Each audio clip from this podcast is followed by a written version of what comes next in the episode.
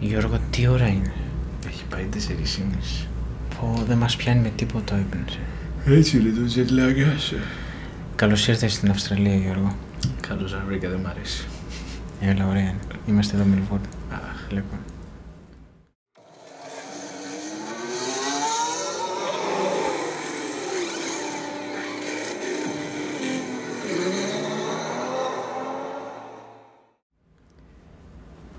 Καλώς ήρθατε στα Pitch, ένα podcast για τη Φόρμουλα 1. Είμαι ο Λευτέρης, Και είμαι ο Γιώργος. τον Κωστή πάλι δεν τον ακούσατε, γιατί εμείς έχουμε, έχουμε έρθει εδώ στη μακρινή Μελβούρνη και από ό,τι έχετε καταλάβει δεν του πολύ αρέσουν τα ταξίδια. Οπότε αν θα πηγαίνουμε τίποτα Ιαπωνίες, Μαϊάμι, Las Vegas, Εγώ δεν το ξανακάνω αυτό. Να αλλάξει έτσι τόσο πολύ η ώρα δεν μπορώ. είσαι ευαίσθητο παιδί, Είμαι τι να σε ευαίσθητο, κάνω. Εντάξει. Δεν πειράζει. Ε, Θα- Έχουμε έναν σκοπό εδώ να περιγράφουμε το τι γίνεται στην Αχ, Φόρμουλα 1. Και να δούμε και αξιοθέατα. Ναι, γι' αυτό ήρθαμε. λοιπόν, σε αυτό το επεισόδιο θα ασχοληθούμε με το τι έγινε στα ελεύθερα δοκιμαστικά 1, 2 και 3, καθώς επίσης και στις κατατακτήρες δοκιμές του Σαββάτου. Μία ιδιαιτερότητα που έχει αυτό το Σαββατοκύριακο και όσα θα ακολουθήσουν και τα οποία βρίσκονται προς τη μεριά της Ασίας, μακριά δηλαδή από τη χώρα μας στην Ελλάδα, είναι ότι θα ξυπνάμε ένα τσικ νωρίς το πρωί για να τα.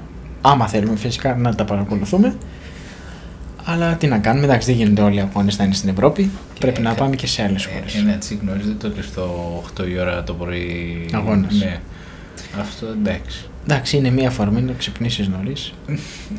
Κυριακή, να ξυπνήσεις νωρίς δεν νομίζω. Ε, τι θες τώρα, να χάσεις τον αγώνα; Ε, εντάξει, Όλη λες. η πρωί. φαντάσου, θα έχει πάει 10 και μισή το πρωί και θα λες: Έχει τελειώσει η μέρα τώρα. Ε, είδα φόρμουλα, Αυτό. τι θα κάνω τώρα; Μα την πάει. Έτσι είναι και στην Ιαπωνία. Έτσι είναι και στην Ακριβώς το- Ιαπωνία. Στη Σιγκαπούρη, Όχι όχι, στη τόσο, Σιγκαπούρη είναι γίνεται βράδυ. βράδυ. Τέλος πάντων, τέτοιες πίστες που είναι μακριά από εμάς ή μπορεί και στην Αμερική να έχουμε τέτοιο Μμ. πρόβλημα, ε, έχουν αυτή τη μικρή ιδιαιτερότητα. Αλλά δεν πειράζει. Πάμε να ξεκινήσουμε. Παρασκευή πολύ πρωί για εμάς, απογευματάκι για την Αυστραλία, Ακριβώς. με τα πρώτα ελεύθερα δοκιμαστικά. Και τι έγινε; Το FP1 ξεκίνησε με τους οδηγούς να βγαίνουν από νωρί στην πίστα. Είδαμε πολλή κίνηση στην αρχή ώστε να πάρουν μια αίσθηση από τις αλλαγές που είχαν γίνει ε, στην πίστα καθώς είχαμε να πάμε στη Μελβούρνη από το 19 και έχουν αλλάξει κάποιες, ε, ε, πώς το λένε, κάποιες στροφές η άσφαλτος, μπήκε καινούργια άσφαλτος μετά από το 95 που είχε μπει η πρώτη ο Max Verstappen, ο οποίος ήταν ο μετο- ο μοναδικός οδηγός που άρχισε με τη μαλακή γόμα, όπου να πούμε ότι η Pirelli έφερε για φέτος πρώτη φορά την ε, πιο μαλακή της γόμα, που το κάνει τώρα στο, στην Αυστραλία.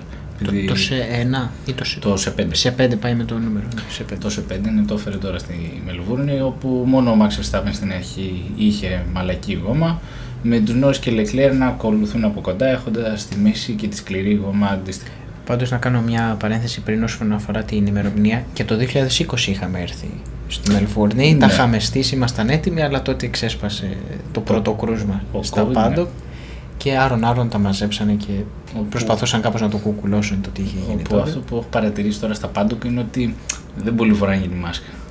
Νομίζω πλέον Ναι. έχουν χαλαρώσει αρκετά τα μέτρα. Επίσης, άλλο που παρατήρησα σήμερα, όταν πήγε να πάρει συνέντευξη από τον Verstappen, ο, δεν θυμάμαι το όνομα Ο του, πάντως δημοσιογράφος, ναι. ο δημοσιογράφος είναι κάποιος γνωστός που είναι. Μέχρι, τώρα δεν θυμάμαι στους πρώτου αγώνε τι έγινε, πάντως μέχρι και πέρσι, σε όλους τους αγώνες, είχε ξεχωριστό μικρόφωνο ο, αυτός που έκανε την ερώτηση και είχε άλλο μακρινάρι Ναι, μικρόφωνο από, μακριά. για να μιλάει ο οδηγό τώρα κατευθείαν το ίδιο μικρόφωνο όπως Έχει, κάναμε ναι, ναι. παλιά. Εντάξει, αλλάζουν πάλι τα πράγματα. Ε, σιγά σιγά φεύγει όλο αυτό το πράγμα και θα, θα δούμε. Θα επανέλθουμε σιγά σιγά στην κανονικότητα. Όπου μετά από λίγο η διαδικασία διεκόπη, καθώς ένα κομμάτι από τη Red Bull του Πέρες έπεσε στην πίστα και έπρεπε να μπουν τα συνεργεία να το απομακρύνουν. Η δράση συνεχίσ- συνεχίστηκε αμέσως με τις ομάδες να συνεχίζουν κανονικά το πρόγραμμά τους. Μπαίνοντα στο δεύτερο μισό του FP1, είδαμε όλο ένα και περισσότερους οδηγούς να βγαίνουν στην πίστα με τη μαλακή γόμα, καθώς είδαμε να είναι πιο γρήγοροι και από τις τρεις. Και όσο περισσότερους γύρους έκαναν οι οδηγοί, τόσο περισσότερη πρόσφυση δημιουργούσαν στην πίστα, καθώς όπως είπαμε είναι καινούργια άσφαλτος, οπότε έπρεπε να, να πέσει λίγο γόμα, να το πούμε έτσι. Να προσθέσω και σε αυτό που είπες νωρίτερα ότι η πίστα της Αυστραλίας, το Albert Park, αν το λέω σωστά, Ναι. είναι και η μοναδική πίστα που έχει υποστεί τις περισσότερες αλλαγές από την, δεν ξέρω αν μπορούμε να πούμε από την κατασκευή της, πάντως όσον αφορά Από τότε που άνοιξε. από τότε που είναι διαθέσιμη για τη Φόρμουλα 1 είναι η μοναδική πίστα που έχει υποστεί τις περισσότερες αλλαγές. Έκανε ε, κάποιες, κάποιες γωνίες, κάποιες στροφές ουσιαστικά γίνανε σαν Ναι. ευθεία, άλλαξε η, Δεν η ξέρω. άσφαλτος. Εμένα δεν μου φα- ε, Γιατί όταν είχα δει τα σχέδια για την καινούργια πίστα, έλεγα Wow, θα δω τρελέ αλλαγές. Δεν είχε τρελές. Ναι, δεν ήταν. Ναι, και εγώ αυτό που το κοίταξα δεν είχε τεράστιε αλλαγές. Και επίσης κάτι πολύ ιδιαίτερο, αλλά εν τέλει θα δούμε στη συνέχεια ότι δεν ευδοκίμησε. Αποφασίσαν για κάποιο λόγο. Τώρα ποιος το αποφασίσει αυτό, οι αγωνοδίκες, Ναι. η Φόρμουλα 1 γενικά, να υπάρχουν τέσσερις περιοχές DRS όπου μέχρι και την τελευταία φορά που διεξήχθη Grand Prix εκεί πέρα υπήρχαν τρεις. Τρεις, ναι. Έτσι παραδοσιακά, ωραία, τρεις. Που και πάλι πολλές είναι. Άλλες στο Μονακό Ναι, νομίζω θε- είναι μόνο μία. Ε, και στο, όταν θα γίνει τέλο πάντων στο Las Vegas είναι τέσσερις μεγάλες ευθείε που θα έχουμε τέσσερα DRS. Ε, εντάξει, εκεί είναι μόνο ευθεία. Είναι μόνο ευθεία αυτό. Α, ναι, επίσης τώρα που πες Las Vegas, αυτό το, το διάστημα που είχαμε ένα κενό, η Φόρμουλα 1 αποφάσισε ότι του χρόνου, Το 23, ναι. το 23 θα έχουμε νυχτερινό αγώνα, το Σάββατο βέβαια και όχι την Κυριακή μετά από πολλά χρόνια, στο Las Vegas. Εντάξει, αυτό είναι ένας συνδυασμός και επιθυμίας των οδηγών και του προς τα που υπάρχει το χρήμα. Ακριβώς. Εντάξει. Ό, όλα Είναι παίζουν- ένα συνοθήλευμα. όλα παίζουν Αλλά ρόλο τους. το απόσταγμα ποιο είναι ότι το 2023 δεν ξέρω αν στις ήδη υπάρχουσες πίστες θα προσθεθεί το Las Vegas ή θα, αν- άλλα- θα αντικαταστήσει. αντικαταστήσει κάποια άλλη. Πάντως το 2023 θα έχουμε νυχτερινό αγώνα ανάμεσα από τα καζίνο και τα συντριβάνια του Las Vegas. Εγώ τώρα βέβαια πλαταίνουμε πολύ τη συζήτηση. Ε, κάτι άλλο που παρατήρησα που το σκεφτόμουν ήταν ότι πια δεν έχουμε γερμανική πίστα στο καλαντάρι. Έχουν φύγει όλες οι γερμανικές πίστες. Είχαμε τόσα χρόνια το Honkenheim και μετά εξαφανίστηκε. Μετά βάλαν άντε λίγο τον Nürburgring. Πότε Το- ήταν η τελευταία φορά που ήταν το Honky, Ήταν Το το 19. 19, ναι. 20 και μετά δεν υπήρχε. τότε που είχε τα 100 χρόνια η Mercedes, ναι. Όχι, Ναι, όχι. το τότε 19, που είχε ναι. γίνει ένα πατατράκ. που είχε και ο Χάμιλτον και ο Μπότας στο Είχαν Χάμιλτον. χάσει. Ναι. Και μετά δεν, ε, δεν, δεν επανήλθε και πια δεν έχουμε γερμανικό Grand Prix. Μου, Οκ. κάνει, μου κάνει εντύπωση. Αλλά συνεχίζουμε κανονικά. Ε, η Ferrari έβαλε και στους δύο οδηγούς στη μαλαϊκή γόμα και κατάφερε με τη δύναμη που έχει και με τη βοήθεια της μαλαϊκής γόμας να ανέβει στην κορυφή της κατάταξης με το Sainz να έχει καλύτερο χρόνο με ένα 20. Ε, η μεταξύ τους διαφορά ήταν 52 χιλιοστά, δηλαδή Τίποτα. τίποτα. Ε, ενώ ο Verstappen ακολουθούσε στα 3 δέκατα. Ενώ οι περισσότεροι οδηγοί είχαν ε, επιστρέψει στο γκαράζ τους, ο Σάινθ έμεινε έξω και έγραψε ακόμα ένα πιο γρήγορο γύρο με ένα 19, βελτιώνοντας τον καλύτερο χρόνο του FP1 κατά μισό δευτερόλεπτα, όπου πια ήταν και ο πιο γρήγορος χρόνος της πίστας εκείνη τη στιγμή. Ναι, σ- σωστά. Όποιος κατέβαζε από αυτό το χρόνο πλέον ε, βλέπαμε new lap record Ακριβώς. στις οθόνες μας. Στα τελευταία 15 λεπτά η κόκκινη σημαία έκανε την εμφάνισή της όταν ο Σεμπάστιαν Φέτελ σταμάτησε στο τρίτο κομμάτι της πίστας, το μονοθέσιό του, καθώς υπήρχαν ε, κάποια προβλήματα με την ε, Aston Martin, όπου έφαγε και ποινή μετά λόγω του συμβάν με το σκουτεράκι και όλα αυτά. Α, ναι. Βέβαια πάλι θα κάνουμε μια μεγάλη παρένθεση. Ο Φέτελ για να μας ε, υπενθυμίσει ότι επανήλθε στα, στη Φόρμουλα 1 σαν οδηγός γιατί τα, δι- τα δύο πρώτα Grand Prix Ναι, για τη τα σεζόν του έχασε. 2022 λόγω της ε, ασθένη, Το ε, COVID. νόσης από τον COVID δεν μπόρεσε να παρευρεθεί οπότε για να μας έτσι, να κάνουμε να γελάσουμε και να μας πει ότι είμαι πίσω πήρε ένα σκούτερ όπου τι έκανε και με το ένα χέρι οδηγούσε και χαιρετούσε παράλληλα και το κράνος δεν το φορούσε καλά, το φορούσε έτσι απλά λίγο στο κεφάλι. Ήταν ένα σωστό Έλληνας. Ήταν, δεν, ξ- δεν ήταν ο Φέτ, δηλαδή και επειδή δε- δεν πολύ άρεσε αυτά, αυτό στη Φόρμουλα 1, του βάλανε ένα πρόστιμο εντάξει, πέντε- 5.000. ενδεικτικό για αυτόν, 5.000 ευρώ, πιο πολύ για αυτή την ε, ιδιαίτερη συμπεριφορά που έδειξε στη, Και, στην πίστη. και κάτι άλλο πάλι είναι αυτό που πλαταίνουμε τη, τη συζήτηση. Ο, αυτό που συζητούσαμε και μαζί χθες για όλα τα κοσμήματα που δεν πρέπει να φοράνε πια οι οδηγοί Αν και που όλα μας έκανε αυτά, εντύπωση, είναι τι ήταν αυτό; ε, είναι ότι την ώρα που θα οδηγούν δεν επιτρέπεται να φοράνε κοσμήματα. Δηλαδή σκουλαρίκια, τέτοια και ο Χάμιλτον. ο Χάμιλτον ο φο- Χάμιλτον φοράει, φοράει- ένα, ένα ναι. στη μύτη νομίζω Ναι, και στα αυτιά. για να δείξει ότι δεν του άρεσε αυτό, συνεχίζει και το φοράει ακόμα ο Χάμιλτον. Τι, ενο... τι ενοχλεί τώρα. Δεν Τέλος ξέρω, τι πάντων. να σου πω, άμα τρακάρουν τίποτα, μην τους δημιουργήσει θέμα. Ή τι...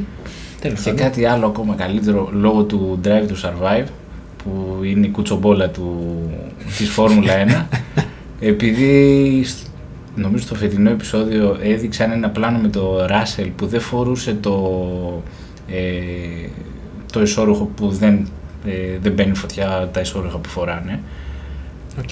Έχουν ειδικά εσώρουχα ναι, οι οδηγοί και φορούσε το κανονικό έφαγε νομίζω και πρόστιμο και έφαγε και επίπληξη όλοι Επει- επειδή δεν φορούσε το σωστό εσώρουχο. ναι Μπορεί να ήθελε από τη λαϊκή ο άνθρωπος να φοράσει. Τι να σου τι να κάνουμε. Και πια ναι, είπαν ότι πρέπει να φοράτε τα σωστά εσώρουχα για να μην φάτε πρόστιμο. Μήπως έχουμε και εκεί χορηγό. Δεν Στο εσώρουχο. Τι να σου πω. Τέλος πάντων. Τέλος πάντων. Όπως Συνεχίζουμε. η πράσινη σημαία επανήλθε στο, στην Αυστραλία με 10 λεπτά να απομένουν για την ολοκλήρωση του FP1 με όλους σχεδόν τους οδηγούς να βγαίνουν στην πίστα για να κάνουν γύρους. Οι περισσότερες ομάδες ε, φόρτισαν τα μονοθέσιά τους όπως κάνουν συνήθως στο τέλος του κάθε ε, των ελευθέρων δοκιμών με πολλά καύσιμα για να κάνουν μια προσωμείωση αγώνα. Οι μόνοι που κατάφεραν να βελτιώσουν τους χρόνους τους ήταν ο Πέρες και ο Φερνάντο Αλόνσο, με το Μεξικάνο να σκαρφαλώνει στην τρίτη θέση και ο Ισπανός, να- ο Ισπανός να πηγαίνει στην ένατη θέση. Όπου τα στατιστικά ήταν πρώτος για το FP1, πρώτος ο Σάινς, δεύτερος ο Λεκλέρ, τρίτος ο Πέρες, τέταρτος ο Φεστάπεν, πέμπτος ο Νόρις, έκτος ο Οκόν, έβδομος ο Χάμιλτον, όγδος ο Ρικάρντο, ένατος ο Αλόνσο και δέκατος ο Μπότας. Ναι, νομίζω εντάξει, σημασία έχει λίγο η πρώτη δεκάδα. Αν Ναι. και είναι τελείως ενδεικτικά Όλα πια. στα, στα ελεύθερα δοκιμαστικά. Λοιπόν, φεύγουμε. Τελειώνει το Παρασκευή πρωινό. απογευματάκι Α, και ναι. τώρα πάει βραδάκι στην Αυστραλία. Για μας όμως ακόμα Συνεχίζει κρατάει, κρατάει πρωινό. το πρωί. Λοιπόν, ελεύθερο δοκιμαστικά νούμερο 2. Οι ομάδες έβγαλαν αμέσως τους οδηγούς τους στην πίστα, καθώς η βροχή απειλούσε να κάνει την εμφάνισή της. Είδαμε λίγο να μαζεύονται Κάνει τα και συννεφάκια. Νομίζω κάποιοι οδηγοί ζήτησαν κιόλας να αλλάξουν τις ζελατίνες στα κράνη τους, να, τις βά- να βάλουν την πιο, να το πούμε, όχι την πιο σκούρα, την πιο φωτεινή, να το πω, την, Την πιο ελαφριά, να μην είναι... να μην έχει πολύ φίλτρο, Ναι. ώστε επειδή δεν είχε πολύ φως έξω στην πίστα, να, αυτοί να μπορούν Να να βλέπουν. βλέπουν καθαρά. Ε, επίσης, στο, στα ελεύθερα δοκιμαστικά 2, οι περισσότεροι οδηγοί, αν όχι όλοι, επιχείρησαν να πάρουν όσα περισσότερα δεδομένα μπορούσαν, έτσι ώστε να βελτιώσουν το στήσιμο των μοθος- μονοθεσίων τους για το υπόλοιπο τρίμερο. Πολύ σημαντικό ήταν επίσης το γεγονός πως η θερμοκρασία της πίστας είχε πέσει περίπου 8 με 10 βαθμούς σε σχέση με πριν λίγες ώρες στα ελεύθερα δοκιμαστικά ένα. Βοήθησε και η βροχή σε αυτό και η... Ε, εντάξει, όταν πάει να βρέξει η θερμοκρασία λίγο πέφτει, οπότε εντάξει, βοηθάει. Πάλι ο Φέτελ ήταν λίγο άτυχος γιατί δεν βγήκε ξανά στην πίστα αφού οι μηχανικοί της Aston Martin έκαναν αλλαγή του κινητήρα στο μονοθεσιό του.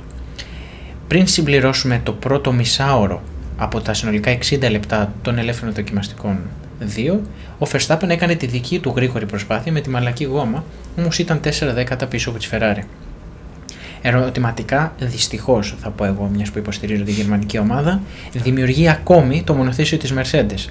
Γεγονός το οποίο φαίνεται αφού ο Ράσελ και ο Χάμιλτον, ενώ προσπαθούσαν τα παιδιά, κατάφεραν να βρίσκονται εκτός της δεκάδας. Μ' αρέσει πολύ, κατάφερα. Κατάφερε. Εντάξει, είναι αφού κατόρθωμα. προσπάθησαν. Εντάξει, Ε, είναι κατόρθωμα. προσπάθησαν. Δεν ξέρω τι κάνουν, πα- ελεύθερα δοκιμαστικά δύο είναι. Άμα, άμα όμως προσπάθησαν, είναι εκτός δεκάδας. Αντιθέτως, η McLaren ε, μπορεί να έφερε κάποιο πακέτο αναβαθμίσεων στο τρίμερο αυτό, όπως και έκανε και η Mercedes. Τώρα το αποτελέσματα θα τα δούμε. Που συνεχίζει να έχει πολύ proposing. Όλες, όλα, αυτό το είδα σε όλες τις ομάδες. Αλλά ήταν ε, στη Mercedes, έκανε δηλαδή. Ναι, έβλεπα το κράνο του Χάμιλτον. και Πώς πήγε δεν πάρα λένε, πολύ. παιδιά, σταματάω, δεν γίνεται, θα πονέσει ο αφιάνα μου. Οπότε, όπως και η η Mercedes έφερε πακέτο αναβαθμίσεων, μάλλον και η McLaren έφερε σε αυτό το τρίμερο, αφού έδειχνε πολύ πιο βελτιωμένη από όλους σε σχέση με τους προηγούμενους αγώνες, όπου δεν τα πήγαινε και τόσο καλά. Μπαίνοντας στα τελευταία 20 λεπτά, στην πίστα βγήκε και ο Φέτελ, καλώς τον. Έχοντας χάσει τα πρώτα 40 λεπτά των ελεύθερων δοκιμαστικών. το FP2 διακόπη για δύο λεπτά καθώς ένα αεροδυναμικό κομμάτι από το μονοθέσιο του Lance Stroll έπεσε στην πίστα ανάμεσα στις στροφές 12 και 13.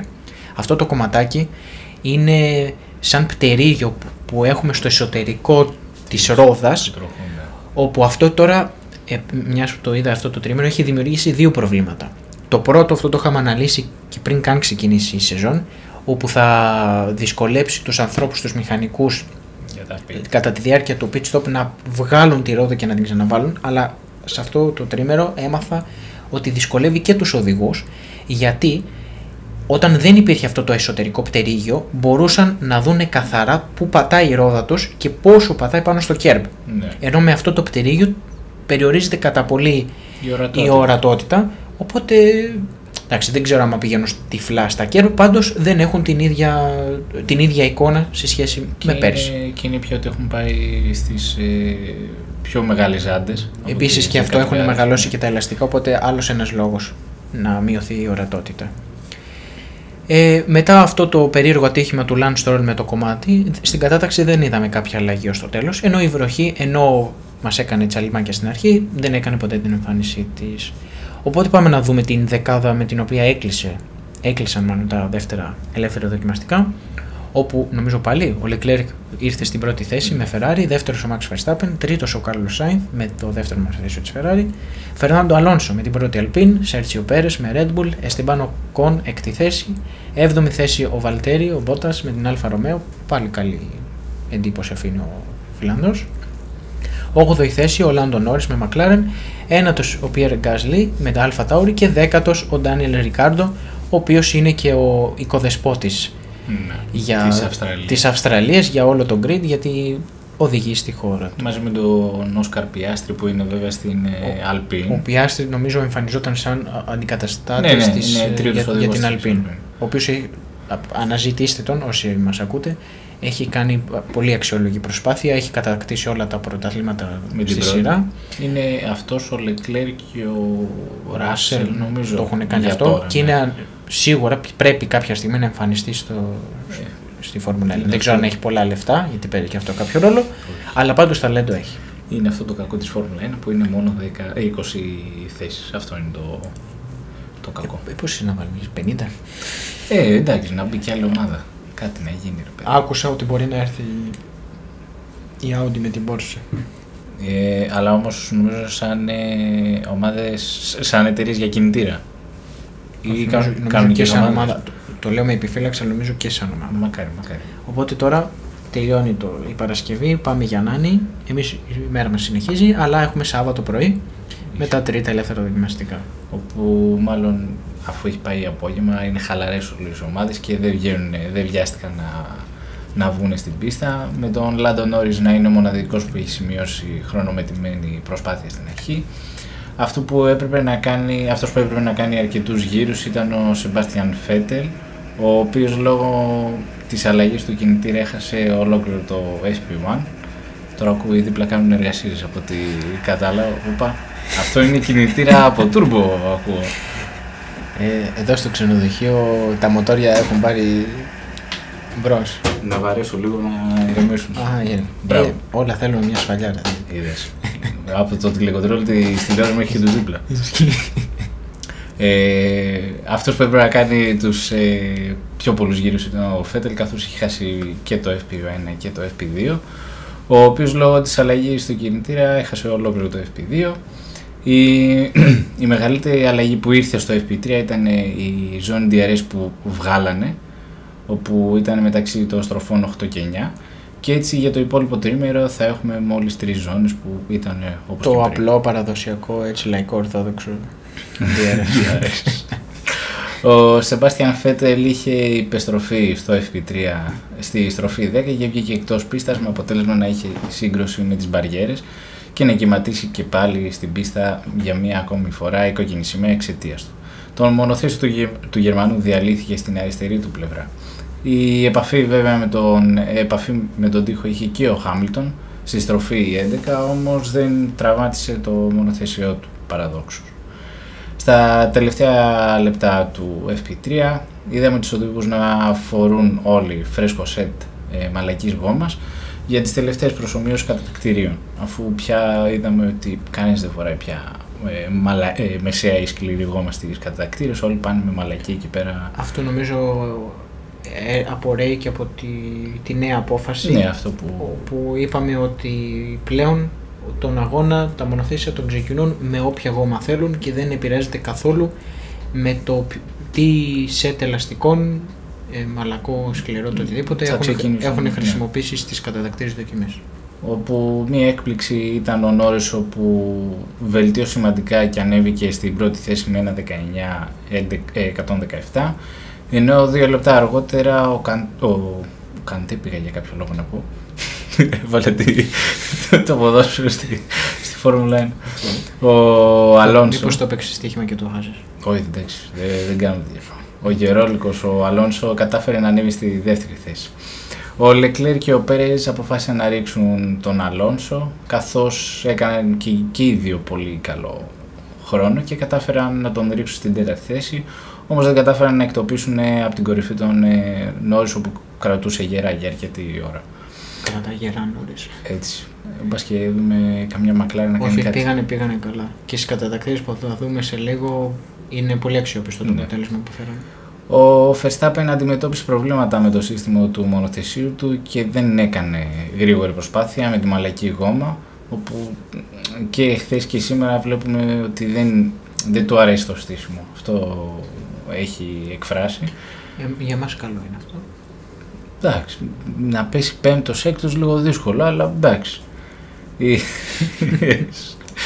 Η, η διαδικασία όμως διεκόπη ξανά με λιγότερα από 5 λεπτά να απομένουν, καθώς ο Στρόλ είχε έξοδο στη στροφή 11 και διέλυσε το εμπρός αριστερό μέρος της ε, Aston Martin.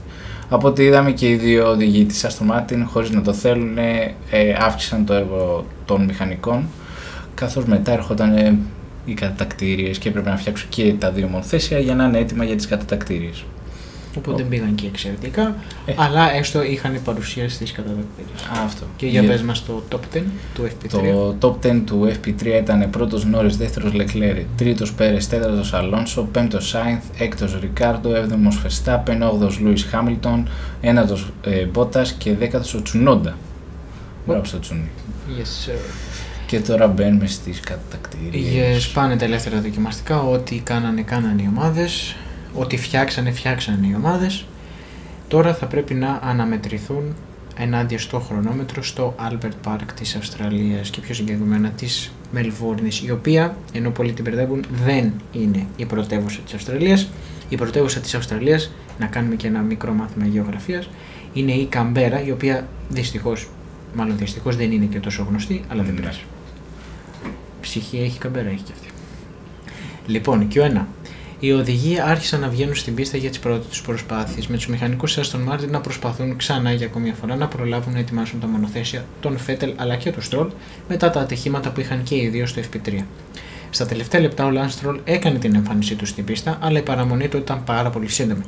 Λίγο αργότερα ο Καναδός Aston Martin δεν πρόσεξε τον Λατίφη που τον περνούσε και έπεσε πάνω του, στέλνοντας τον άλλον Καναδό, μεταξύ τους εκεί έγινε ένας επεισόδιο, Στέλνοντα λοιπόν τον Λατίφ με ταχύτητα στον προστατευτικό τοίχο. Αυτό.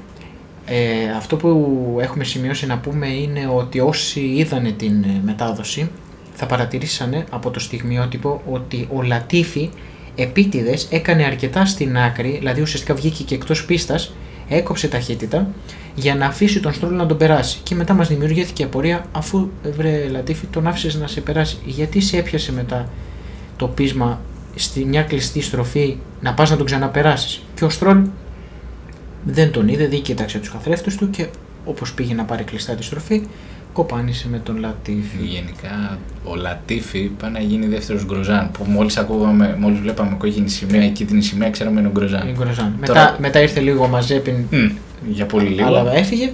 Ναι, νομίζω δεν έχει υπάρξει. Όχι, έχει υπάρξει σε κάθε τρίμερο Ναι, ε, για τη σεζόν του 2022 ο Λατίφη έχει τρακάρει. έχει τρακάρει αυτό. Οπότε η Williams του Λατίφη διαλύθηκε και οι κατατακτήριες δοκιμές διακόπηκαν για ακόμη μια φορά. Έχει πέσει η κόκκινη σημαία δύο λεπτά πριν από το τέλος του Q1. Θα τολμούσα να πω ότι ήταν το κόκκινο Σάββατο με τόσες κόκκινες σημείε που είδαμε. Καλό, καλό, Γιώργο, καλό. Ευχαριστώ. Ναι, εντάξει, το κρατάμε. Λοιπόν, ύστερα από μια αρκετά μεγάλη διακοπή, γιατί είχε γίνει πραγματικά σμπαράλια το μονοθέσιο. Θα ξανακάνουμε δυστυχώς άλλη μια παρένθεση. Ξέρετε τι μου έχει κάνει τρομερή εντύπωση. Τι; Μας είχαν υποσχεθεί από τη Φόρμουλα 1 ότι τα μονοθέσια θα, είναι, θα έχουν μεγαλύτερη αντοχή στα χτυπήματα. Και έχω Ναι. παρατηρήσει ότι όποτε έχει γίνει τρακάρισμα, πιο εύκολα γίνονται σμπαράλια τα μονοθέσια. Ε, στο πίσω μέρος. Ναι, μάλλον, ναι, στο πίσω. Δεν ξέρω, δηλαδή πιο. ευε- Δηλαδή, Κοίτα, ουσιαστικά. σε αυτό το ατύχημα, λίγο. Λίγο. Τέλος πάντων, ήρθε με ταχύτητα Ναι. οι δύο ρόδες στο μονοθέσιο και έγινε σμπαράλια. Τελείως το. Α- Αυτό που έχω καταλάβει είναι ότι ουσιαστικά έχουν δυναμώσει την μπανιέρα που βρίσκεται ο οδηγός μέσα. Δηλαδή όλο αυτό το κομμάτι που. Να το πω το κάθισμα του οδηγού. Ναι. Αυτό το γύρο. Το, όλο το υπόλοιπο το έχουν. Ό,τι να. είναι. Γιατί Ναι. λέω. Τέλος πάντων. Γιατί αυτό ουσιαστικά είναι το ζωτικό κομμάτι όλου του μονοθεσίου, το να μην συμβεί Ναι, θέμα στον ναι, οδηγό. δεν τους ενδιαφέρει η ρόδα. Πάντως, ναι, μου έκανε μια εντύπωση ότι πολύ εύκολα γίνονται κομματάκια όλα τα Ναι. μονοθέσια. Παρόλο που δεν είναι τρομερά δυνατό το χτύπημα. Ναι, Αλλά ούτε ακόμα έχουν ε, φέρει που λέγανε κάτι να κάνουν με ανθρακονήματα και μπαμπού για να μην υπάρχει τόσο πολύ. Μπαμπού. Ναι, κάτι τέτοια λέγανε. Οκ, ναι, όχι, αυτά δεν τα έχουν φέρει ακόμα. Ε, ναι. Το γεγονός ότι έμεναν μόνο δύο λεπτά σημαίνει ότι οι οδηγοί θα είχαν μόνο μία ευκαιρία να βελτιώσουν το χρόνο τους και να περάσουν στην επόμενη φάση των κατατακτηρίων δοκιμών. Ο Σεμπάστιαν Φέτελ αξιοποίησε αυτόν τον χρόνο, τον ίδιο χρόνο αξιοποίησαν και οι μηχανικοί του, αφού κατάφεραν να είναι σε θέση το μονοθέσιο του Γερμανού να αγωνιστεί και να προσπαθήσει να περάσει στο επόμενο στάδιο. Όταν είχαμε πάλι πράσινη σημαία, οι οδηγοί που δεν κατάφεραν να αξιοποιήσουν τον χρόνο αυτό, παρόλο που κάναν μα- κάποια προσπάθεια, ήταν ο Άλμπον, ο Μάγνουσεν και ο Φέτελ, ο οποίος ενώ βγήκε στην πίστα δεν, Δεν κατάφερε να περάσει. Ναι. Κρίμα για τον Μάγνουσεν. Ελπίζω να μην δούμε κάποια κοιλιά για την. Για τη Χάς, για όχι. τη είναι- Χάς. Εντάξει. Αυτό που έχει καταφέρει καλά είναι μέχρι τώρα. Δηλαδή έχει μαζέψει 15 βαθμούς νομίζω. Όσους δεν έχει δει τα τελευταία χρόνια. Οπότε Ναι, δηλαδή είναι πολύ. μία βελτίωση υπάρχει σίγουρα. Σίγουρα, ναι. Όπου ερχόμαστε στο Q2, που το Q2 ξεκίνησε με λίγη καθυστέρηση, καθώς όταν βγήκε ο Άλμπον με τη Williams, σταμάτησε ε, μέσα στην πίστα και έπρεπε να απομακρύνει το μονοθέσιο, καθώς έμεινε και εκείνος από κινητήρα. Βλέπουμε αρκετά μονοθέσια με κινητήρα Mercedes να έχουν θεματάκι όλα αυτά τα Σαββατοκυριακά. Θα δούμε πώς θα πάει όλο αυτό. Μόνο η Mercedes δεν έχει θέμα με το καλύτερα. Κάτι συμβαίνει, δεν ξέρω τι. Όμως ε, όταν τελικά άναψε το πράσινο φως στο τέλος του pit lane, οι οδηγοί άρχισαν σταδιακά να βγαίνουν στην πίστα και να διεκδικούν μια θέση στην τελική δεκάδα. Με το Verstappen να καταλαμβάνει από νωρίς στην κορυφή του πίνακα, ο Φερνάντο Αλόνσο έκανε μια έκπληξη ανεβαίνοντας στη δεύτερη θέση για λίγο. Ο Σέρχιο Πέρες ήταν επίσης πολύ γρήγορος και λιγότερα, λίγο αργότερα πήρε εκείνος την πρώτη θέση όπου την κράτησε για αρκετή ώρα και είχε κάνει ένα πολύ καλό χρόνο. Το ενδιαφέρον όμως στράφηκε πάλι στις τελευταίες πέντε θέσεις και γιατί, πώς το λένε, μία από τις δύο Mercedes δεν μπόρεσε να περάσει το Q3. Κρίμα. Τι λες μόνο. Τι; Και οι δύο πέρασαμε στη Τι; κεντρή. Πέρασαν και οι δύο. Όχι, ναι. Απλά εκεί πέρα στα τελευταία λεπτά υπήρχε το ενδεχόμενο να μην περάσουμε στο Q3. Αλλά τι- φυσικά και περάσαμε. Εντάξει, οκ, σας Εγώ είχα- κάναμε να χαρείτε λίγο στο Είχα- προηγούμενο Grand Prix, αλλά όχι και έτσι. Θυμόμουν ότι ο Ράσελ, αλλά μάλλον Όχι, όχι, πή- πήρανε, στο τέλος, δηλαδή νομίζω P5 και P7 πήραν, αλλά θα το, θα το δούμε. ήταν το touchdown να πούμε που ήταν στο τέλος. Περνάμε. Δεν πειράζει. Τελικά όμως όντως ο Χάμιλτον και ο Ράσελ... Ε, δεν τα λένε καλά στις σημειώσεις σου Γιώργο. ε, Βιάζεσαι να μας ε, κατακρίνεις. ε, ε, θέλω να τους χαντακώσω. Δεν πειράζει. Όμω ο Χάμιλτον και ο Ράσελ κατάφεραν να πάνε στη δεκάδα. Πιο πολύ το Χάμιλτον. Το Ράσελ εντάξει. Το παιδάκι το αγαπάμε. Όπως ε, οι δύο οδηγοί των McLaren και Alpine, ε, όπως και οι δύο οδηγοί των ε, McLaren και Alpine, κατάφεραν και εκείνοι να περάσουν. Εκτός έμειναν ο Pierre Gasly, ο Μπότα, όπου έσπασε ένα μεγάλο σερί 104 συνεχόμενες εμφανίσεις στο Q3. Ο Τσουνόντα, ο Ζου και ο Μικ Σουμάχερ έμειναν εκτός. Κρίμα βλέπουμε ότι εδώ πέρα η Αλφα Τάουρι και η, ε, πώς το λένε, και, η, Άλφα Ρομέο. και η Άλφα Ρομέο λίγο δεν τα πάνε καλά στην Αυστραλία. Δεν τους πάει. Εντάξει, θα τον μπορεί να είναι πιο αξιόπιστες στον αγώνα, αν και δεν το πολύ πιστεύω. Θα δούμε. Αλλά ναι, θα το δούμε. Και πάμε στο Q3, το κομμάτι αυτό το τελευταίο που θα κρίνει και ποιος θα είναι ο τρίτος. Τρίτος, ναι, τρίτος. Πόλμαν Πόλος. για τη σεζόν του 2022.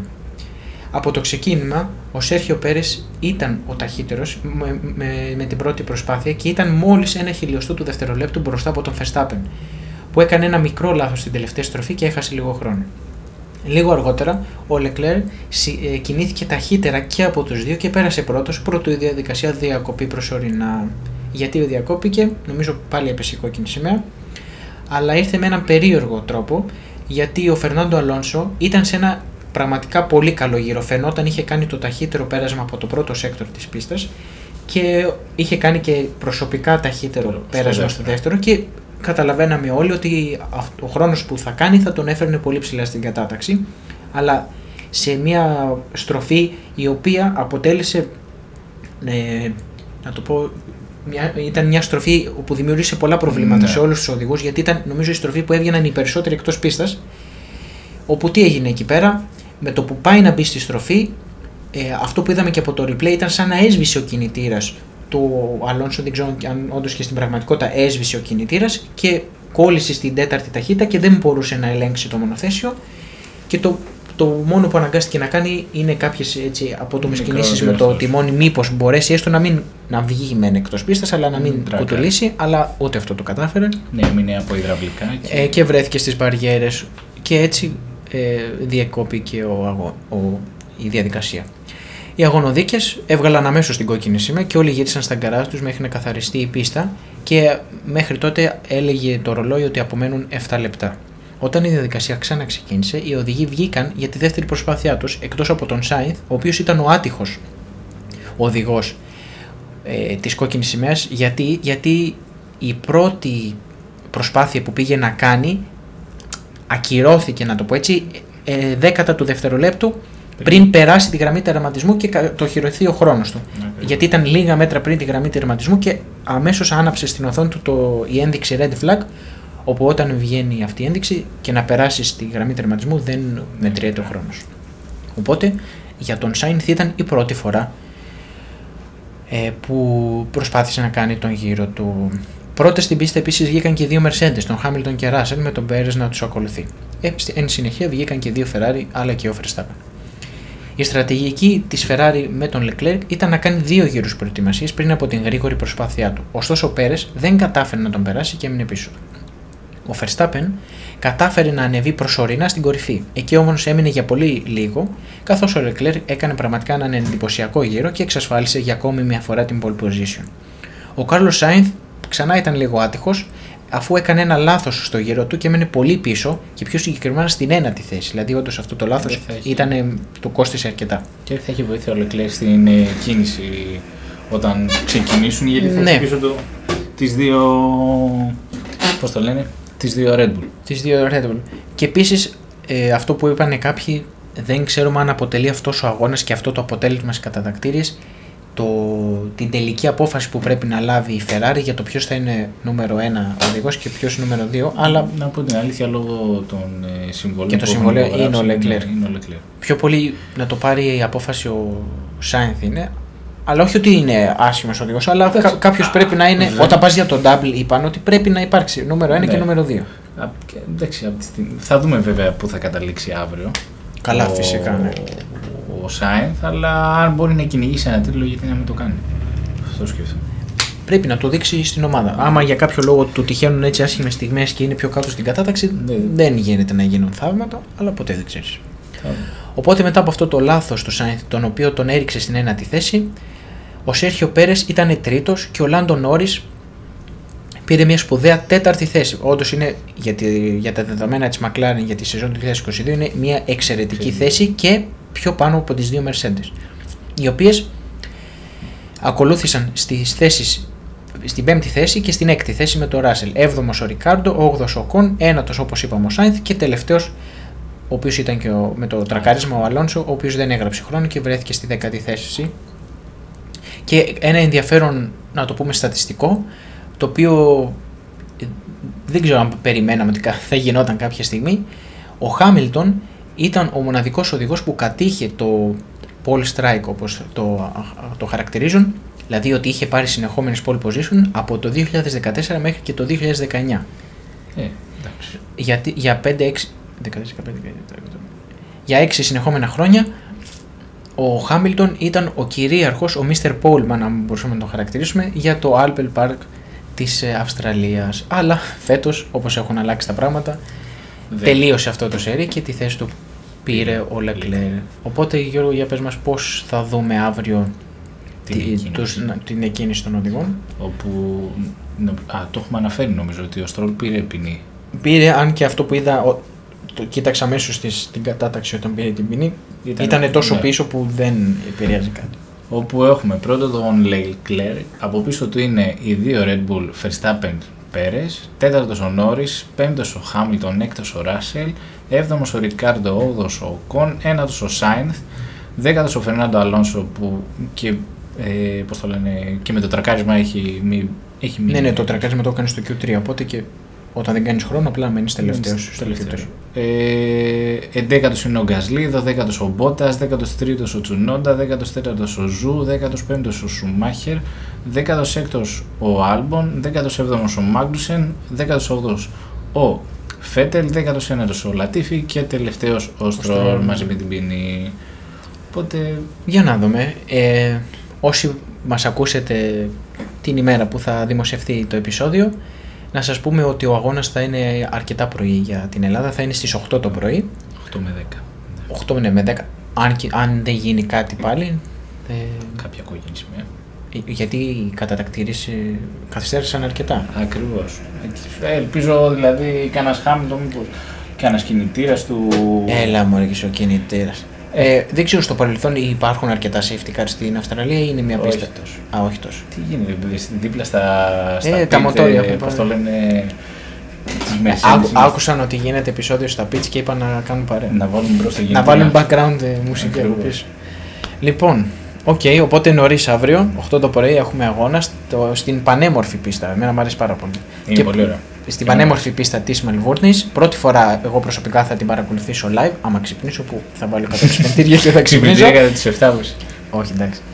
Ε, αυτά. Ήταν ένα γεμάτο επεισόδιο. Είπαμε τι έγινε σε ελεύθερα δοκιμαστικά. Κάναμε αρκετές παρενθέσεις, οι οποίες όμως πρόσθεσαν αρκετά πράγματα και κάναν μια πιο, δημιούργησαν μια πιο ωραία και συνολική εικόνα στο τι γίνεται στη Φόρμουλα 1 αυτόν τον καιρό. Είδαμε και τις κατατακτήρε δοκιμές. Για να δούμε ποιον ψηφίζει, σε ποιον θα, ότι θα το πάρει. Εγώ νομίζω Leclerc. Δεν ξέρω. Ελπίζω Πέρες. Πέρες. Ναι, μα, μ' αρέσει, μ' αρέσει. Ο Verstappen μάλλον, Έδειχνε μ' αρέσει. δυνατός. Ο Verstappen ε, είπε ότι δεν το έχει τόσο πολύ με το μονοθέσιο αυτό το σουκού. Θα δούμε. Ναι. Θέλω καλά επίσης να ξεκινήσει καλά ο Νόρι και φυσικά ως κλασικός Μερσεντάκη θα φορέσω και την αντίστοιχη μπλούζα αύριο. Να τους υποστηρίξεις. Ε, Θα να, το πά- χρειαστούν. να πάμε. Τι χρειάζομαι. Νομίζω π- να πάμε λίγο καλά. Μία τρίτη θέση, αν για κάποιο λόγο μπορούμε να εκμεταλλευτούμε. Τρίτη. Ε, εντάξει. και στον Παρχαγέρα είναι κάτι, εκμεταλλευτείτε. Αυτό. Ναι, εντάξει. Κάτι, κάνα, καμιά περίεργη κίτρινη σημαία να μπούμε στο pit stop καλύτερα. Κάτι να προσπαθήσουμε. Ε, Ξέρεις τι, να βάλουμε σαν στόχο μέχρι, μέχρι να βελτιωθεί το μονοθέσιο και να είναι ανταγωνιστικό να προσπαθήσουμε Να κάπως Στη δεκάδα. όχι στη δεκάδα θα είμαστε έτσι κι Α. αλλιώς απλά να είμαστε αρκετά πάνω να μαζεύουμε σαν ομάδα Πόντος. πόντους γιατί νομίζω το πρωτάθλημα οδηγών το έχουμε χάσει Ναι. ε, έστω σαν ομάδα να πώς, πώς τη λέμε την έκφραση; Τι; Να είναι κοντά. να γλιτώσουμε την, πα- τη- τα σπασμένα. Ναι. Να μην πληρώσουμε μετά τα σπασμένα. Να είμαστε σχετικά κοντά. ο- Οπότε όταν ξαναγίνουμε, όπως Καλά. λες και εσύ περίπου το Μάιο, ανταγωνιστικοί, να μην έχουμε τεράστια διαφορά πόντων και να, μην- να έχουμε μεγάλο δρόμο να διανύσουμε ώστε και να φτάσουμε τη Ferrari, αλλά και φυσικά να, τη, να μαχόμαστε και να την προσπεράσουμε. Μ' αρέσει όμως που βάζεις τη Mercedes δεύτερη, να μάχεστε με τη, με τη Ferrari. Βα... Μισό λεπτάκι, μην παίρνεις θάρρο. Βάζω τη Mercedes δεύτερη γιατί πρώτον είναι δεύτερη τώρα Ναι, ναι, όσο στο μπορώ. πρωτάθλημα. Ε, Και αυτό, ε, είμαστε λίγο χειρότεροι τώρα, μένουμε δεύτεροι. Μετά, επειδή θα γίνουμε καλύτεροι, θα, σας φτάσουμε, θα φτάσουμε μάλλον τη Ferrari, θα αγωνιστούμε, θα έρθουμε πρώτοι και θα γίνουμε πρωταθλητές για ένα τη συνεχόμενη Δηλαδή, φορά. ε, αυτό είναι το πλάνο. Αν το δω αυτό και πάρει πάλι κάπως ο Τότο καταφέρει και φέρει πρώτη την ε, Mercedes με την Παναγία πώς θα πάνε κουβά δεν ξέρω. Ε, εγώ προσωπικά δεν πιστεύω ότι παίζει πολύ κόσμο στοίχημα με τη φόρμουλα γιατί όλα ανατρέπονται.